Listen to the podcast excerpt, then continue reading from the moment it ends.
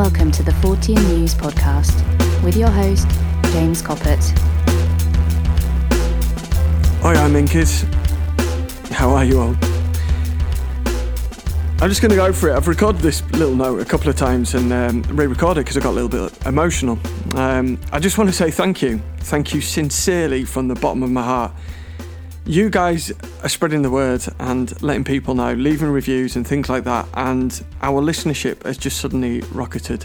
And that's down to you guys. It's not not me. I don't pay do any advertising, um, you know. But as as you know, a lot of work goes into the show, and it costs me to host it each month. And now I'm getting these huge numbers, not huge numbers. I mean, compared to most people, it's probably not big.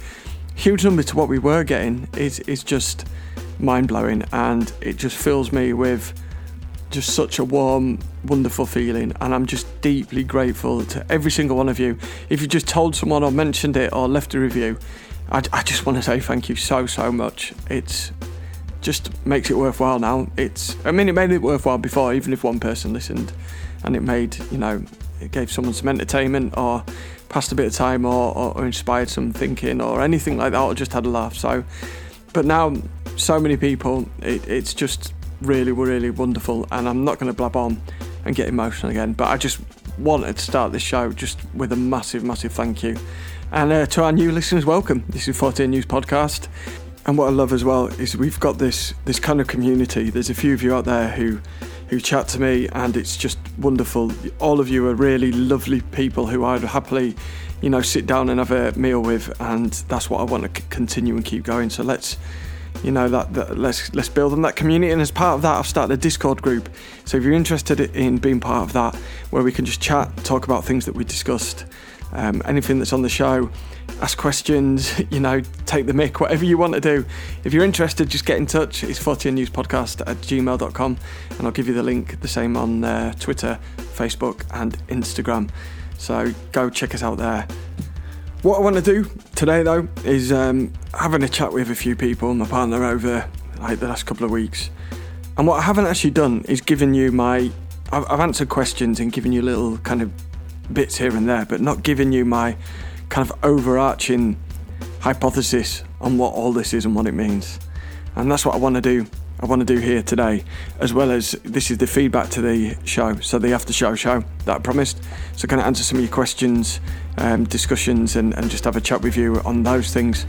A lot of you have told me as well that you like me kind of talking about my experiences, so I've given you a lot of the big things, but I've started keeping a book of just jotting down quickly just the little things that occur as well. So I'm going to start feeding back these each each episode, and um, just let me know what you think. Oh, it's your show, as I keep saying, and we'll we'll do what you like and want. So uh, anyway, we'll get on to my hypothesis next and see what you think. Be happy to tear it apart if you feel like it. Get in touch, and uh, but yeah, let's let's take it away.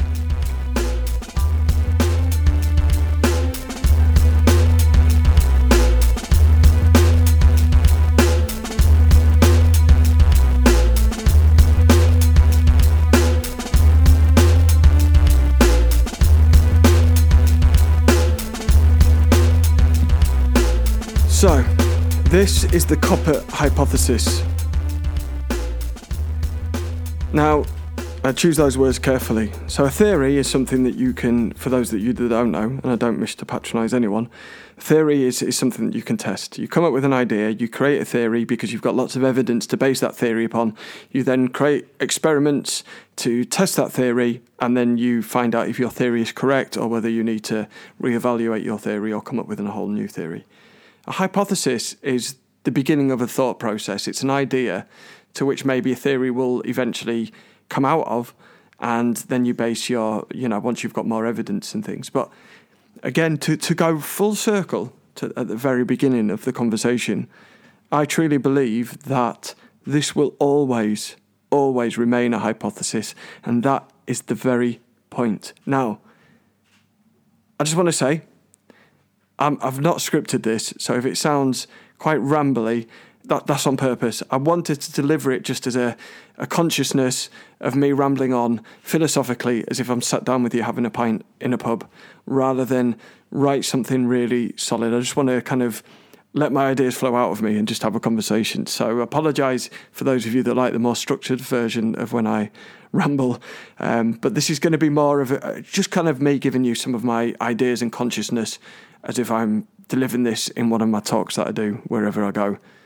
Although when I do those, I'm normally stood up and walking around, and uh, people that are filming me get really agitated because I can't stand still. But that's part of it, as you will find out. So it's quite hard to deliver it sat down. I'm going to give it my best go. So, this is kind of my ideas of what it all is and what it means and why it exists.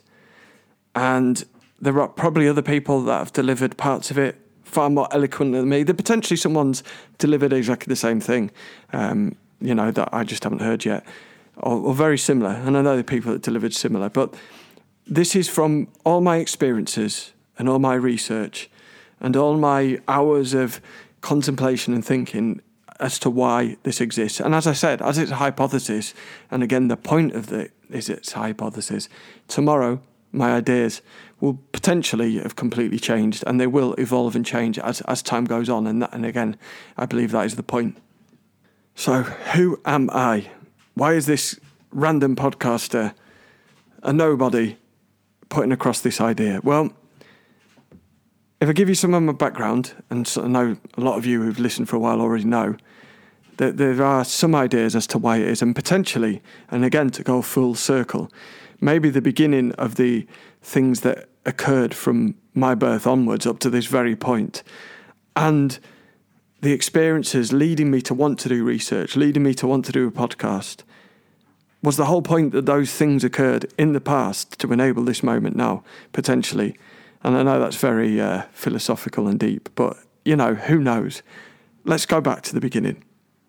And I don't want to tread over too much old ground for those of you who listen for ages, so I'm going to kind of skim over things in, in a way, um, but hopefully provide enough that it, listening doesn't make it boring. And talk about neurodiversity, which I know I've spoken about a lot, so I'm, I'm only going to skim over that. I was born, obviously, uh, with ADHD, and we'll come on to why that's important. But you know, I was born and and from the, from birth would would cry pretty much 24, 23 hours a day and sleep for an hour. It was exceptionally difficult for my parents. My my ADHD was kind of so acute that I would. Um, my parents almost gave me up because it was unbearable. I don't know why they had another kid two years later, but they did, and uh, it it was you know, from from a very very young age, paranormal activity would would always occur around me. Um, not always. It wasn't you know every ten minutes something was happening, but it was a, it was a feature. It was a definite feature of of my childhood that my my parents speak about, and my you know my father tells the story. I, don't remember because I was too young, but I didn't I didn't sleep much, and so when I used to say right I'm going to bed, my parents thought it was a bit weird because you know. But I, I, looking back and looking at child behaviour, maybe it's because I wanted some private time in my bedroom and knew that I'd be left alone if I said I'm off to bed and going to sleep. I would go upstairs, I'd shut the door. This is the age of maybe, you know, between ages of two and three. Shut the door and I'd start chatting to my friend, and my parents would hear my friend t- chat back. And when they opened the door, there was no one else there and, and I would play with this other child. And, and they would say that I'd quite clearly see them communicate with this other person, the timing and the way that I would respond. And, you know, there was something definite occurring there. And I would play games and hide and seek and all these type of things.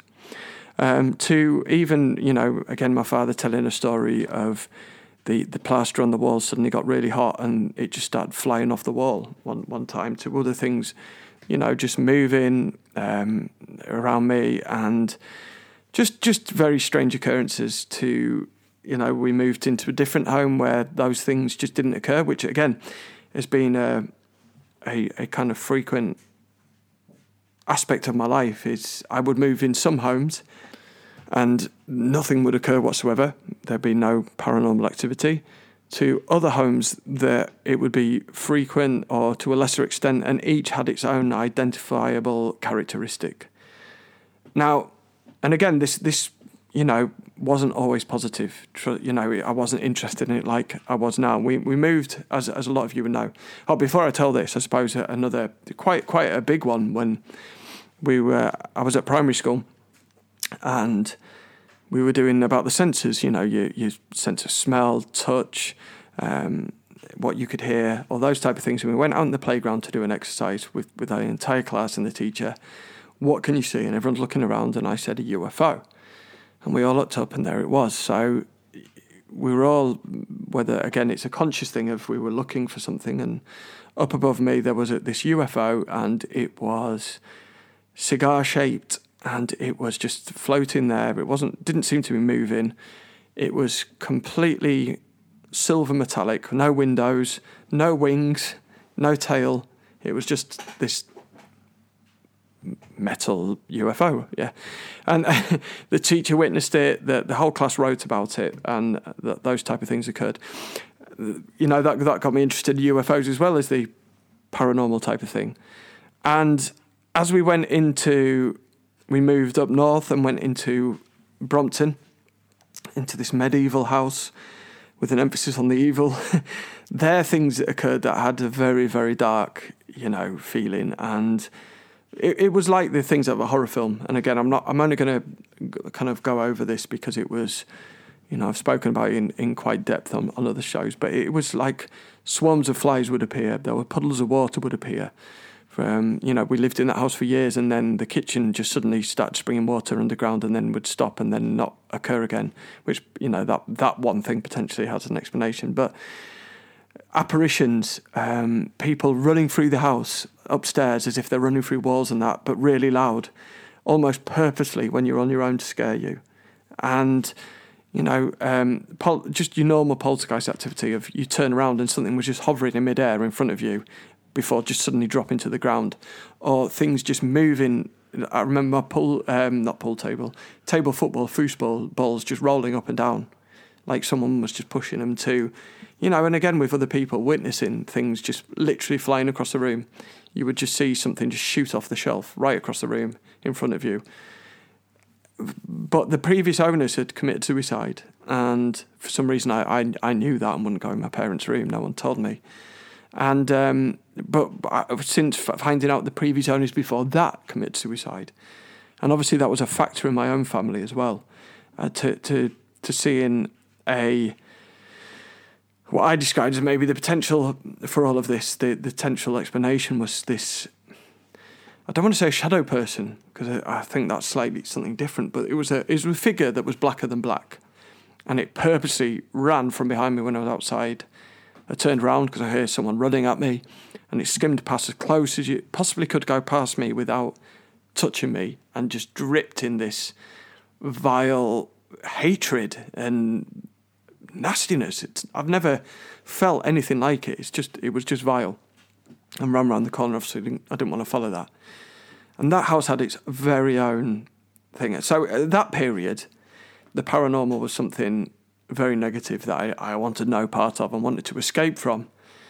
Um, to then things getting more playful when I moved out. To then a, a building I worked in, and, and again, this is this is what makes this quite extraordinary to this this building in particular was was occupied. You know, I, am a professional um, in my full time job, and these these were were my team were other professionals to the point where they're called into court to be a witness and, and classed as a reliable witness um, in, involved in, in certain cases without kind of giving giving away their occupation more for them than for me.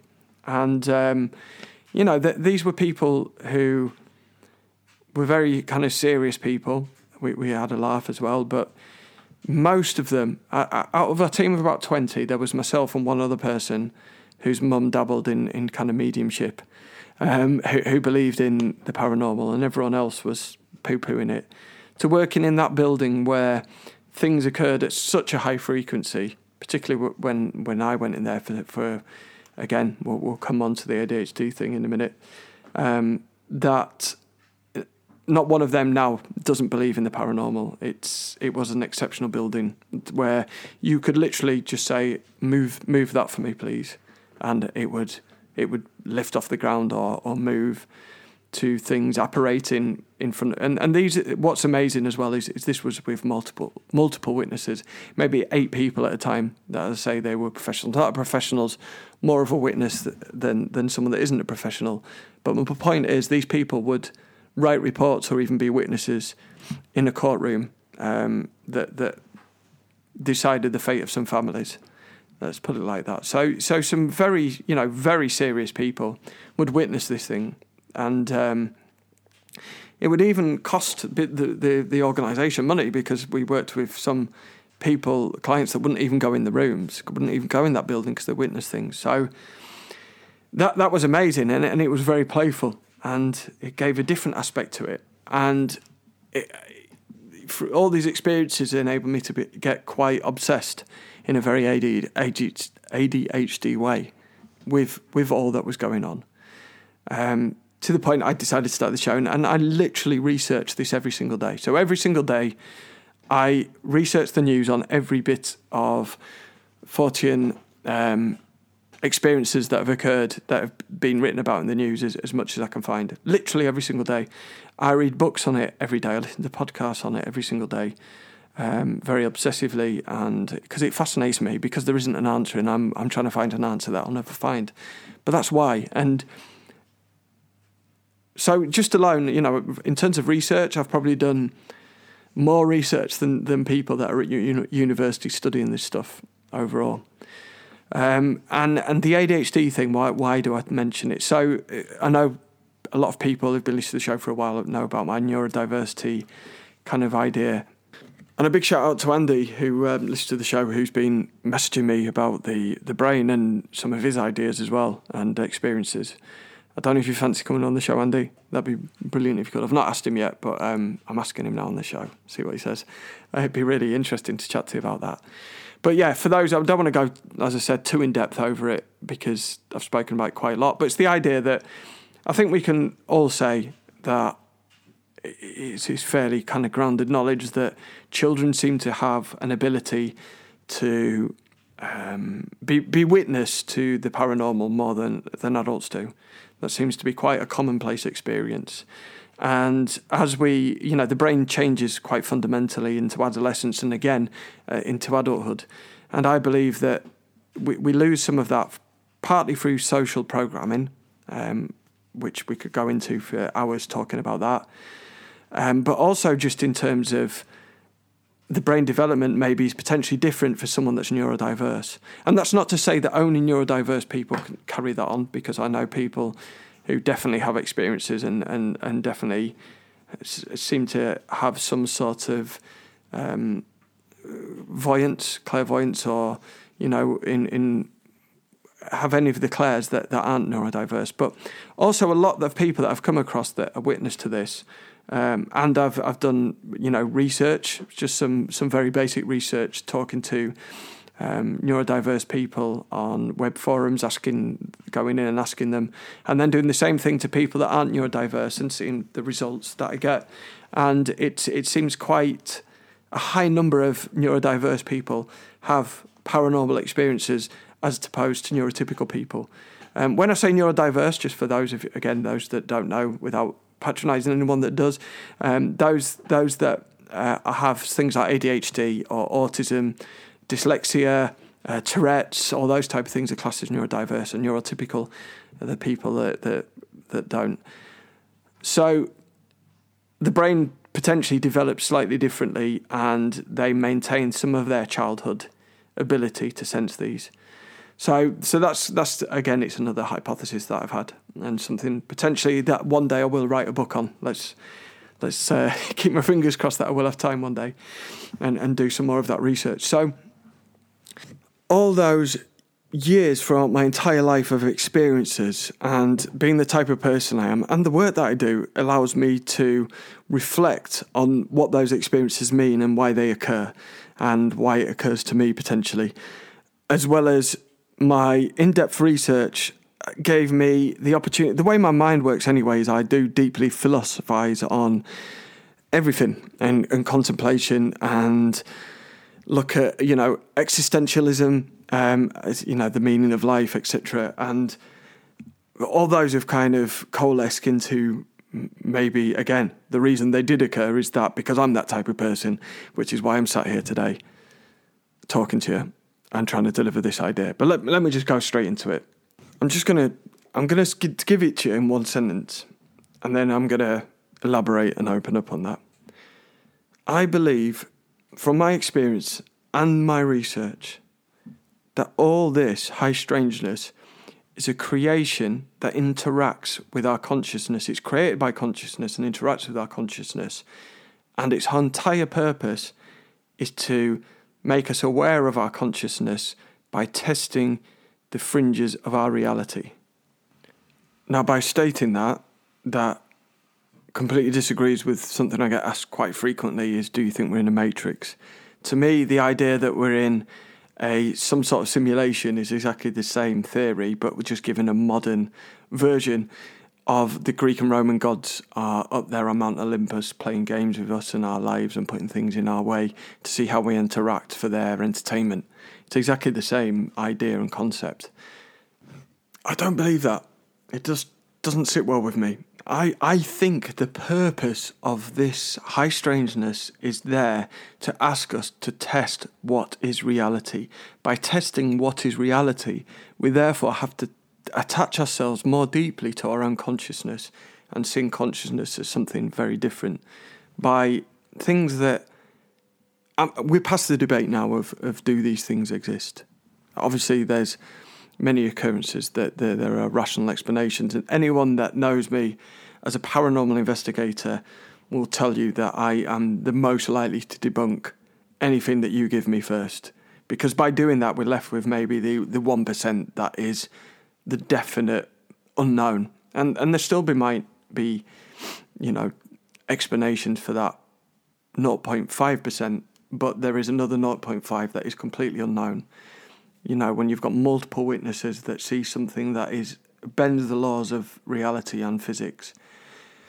Those things occur, I think, on purpose to ask us to, to test what is reality, what is our consciousness, and by doing that, we're enabled to potentially advance ourselves spiritually into new ideas, new concepts, new ways of thinking, and new parts of our brain, and by constantly going that isn't isn't true and that that is impossible, it's not allowing that evolution. And I think that we are are doing that to enable us to think and be connected and, and respond. And and I think it's it's no mistake and no coincidence that for example, in my life, I've, I've only seen three UFOs. So the one I, I told you at the beginning, there was one where there was five of us had been to see the Blair Witch Project, know, five of us in a car witnessed a, a, a giant green ball of light above uh, Staxton Hill, RAF Staxton Hill, which is the Air Force for those overseas listeners, which then just shot vertically up into the sky.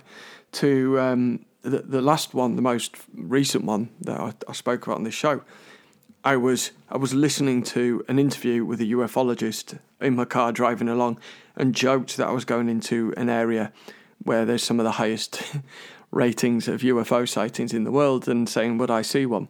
I was consciously thinking uh, about UFOs and joking about it and putting it out there into other people to think about as well by, by making those jokes. And by doing that, I, potentially that the UFO occurred as part of my conscientious state. The same as, you know, once this this room that we worked in, this building that we worked in, sorry, the more people that started to believe and had experiences. And I believe I had experiences not because I'm special, not because I'm chosen, but because I was because I was researching this every day, open to it about it, discuss it all the time with people, and I was more attached within that consciousness to allow those things to then be manipulated and occur. The amount of people that have said, You're not coming to my house anymore because it's me, it isn't me it's potentially a connection to that consciousness. And and because more people believed in the the the poltergeist activity in that work building, including our users believed it and started speaking about it in the community, the more things and more frequently and the high end of level of things occurred. I think that is no coincidence either. And and that's almost a a piece of evidence for, for within the hypothesis. I know I've said before as well, if you go in a home where there is a traditional poltergeist activity occurring and you start stating that it's actually a, a, a, bear, the ghost of a bear. Now, I genuinely believe that people will start seeing apparitions of that bear because you're tapped into that consciousness. But, and I know some people do get upset because I, I don't necessarily believe it's the the the ghosts of the dead causing this stuff. And I think that that in this country is a modern concept that poltergeist activity was caused by ghosts. And if you look around the world in terms of you know Native Americans with the um, the, the coyote to you know we've had gnomes, elves, house elves, you know fairies. Different traditions had different things that, but the same experiences, the same poltergeist activity, and it's more recently that we've started to say that it's the undead. Now, and again, and it, it's a really important thing again, and, and, and it adds, it lies into this this concept and this hypothesis. That's not to say that that stuff doesn't occur as well, and whatever I put a rule on, or anyone puts a rule on, you will find that this activity evolves almost to stop that rule from being effective again to continually enable you to test reality. If if you come up with a theory that ties all poltergeist activity together and say it behaves in this way and it always does this and it does this and this and if you do this this will happen. I genuinely believe from my research and experiences that that activity will then change purposely to discredit your theory of how it should behave. And again, that is its point. Its its point is to say you're not allowing this to rule your laws of science upon it. The whole point is to blur the edges of reality. And again, it's not to say that there aren't experiences where people have passed and relatives or other people or activity occurs immediately after.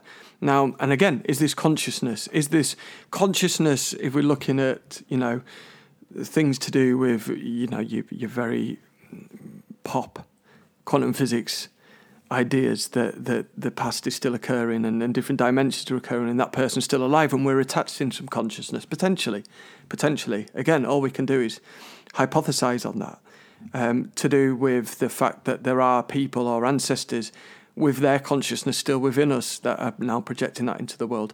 You know, I, I, I will state 100% now that when my, my brother passed away, um, a couple of days later, he, he appeared to me as solid as a person that is alive today would appear to me. And I have absolutely no doubts whatsoever that you know, that wasn't a hallucination. He was there. And interestingly enough, my grandfather was having a nap. And I've told this story before. Someone grabbed hold of his glasses and he woke up with a start, like, oh, you know, because someone pulled the glasses off his face while he was napping. And he saw him as well the same day. And my mum saw him the same day as well. All in that one day. And then we never saw him again. I mean, none of us knew that. And, and it was only when on that night when we communicated with each other where where we went, I can't believe that you saw him, you know, because I saw him today as well. So there, is, whatever I come up with, that that you will be able to say no, that's not right because of this. But then again, do we come back to that? Is the point? The point is to bend reality, to attach ourselves more to the idea that reality is by tangible experience and there are certain laws within our tangible experience. And this is something beyond that. And the whole point is to test our idea of that, to know that there is something beyond that. And by attaching more spiritually, if we can call it spiritually, to that other level of consciousness that we're all connected to, will allow us to potentially evolve into things like communicating without talking to someone on a phone or a device. You know, it's all these type of things. Is that the reason why it's there? Is that the reason why we are able to evolve? Um, and and do, I don't know. You know, that's that's the, the next step of my thinking. But this is what I truly believe. I truly believe that the whole point is just just and I've rambled on for ages just to say that very simple thing that the the whole point of this is to test our version of reality and attach ourselves more into that consciousness. So there it is, and I know that was a very kind of rambly, probably quite ugly stream of consciousness, for want of a better, better word. But I hope you found it entertaining, and I hope it maybe plant some seed for some different ideas, alternative ideas or viewpoints, or or do you completely agree or disagree? Let me know. I'd be really interested to know what you think. But um, yeah, that, that's that's it. That's it in a nutshell. So from that, I guess let's just go on to some of the experiences that I've had recently.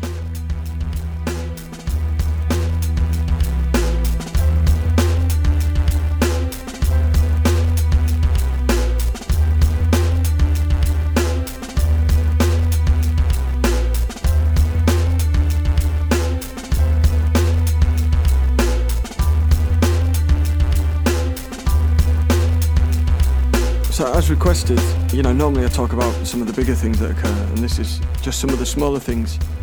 Um, but you, you said that you find it interesting, so I'm just going to deliver them. We'll start with uh, my mum. So, my mum moved into a place in, in Hunmanby. Um, th- those of you that are familiar with Paul Sinclair's work or will have heard of Hunmanby. Um, it's she lives in a little bungalow with her husband. And when they first moved in there, uh, I went there was one room and I was just like, this just feels very strange. This room, it's like there's someone else in here. You know, you felt like you're being watched. The the atmosphere was very heavy, um, and it just felt a little bit different, different than the rest of the house. And my mum's husband was keeping his clothes in there, and things have started happening to them.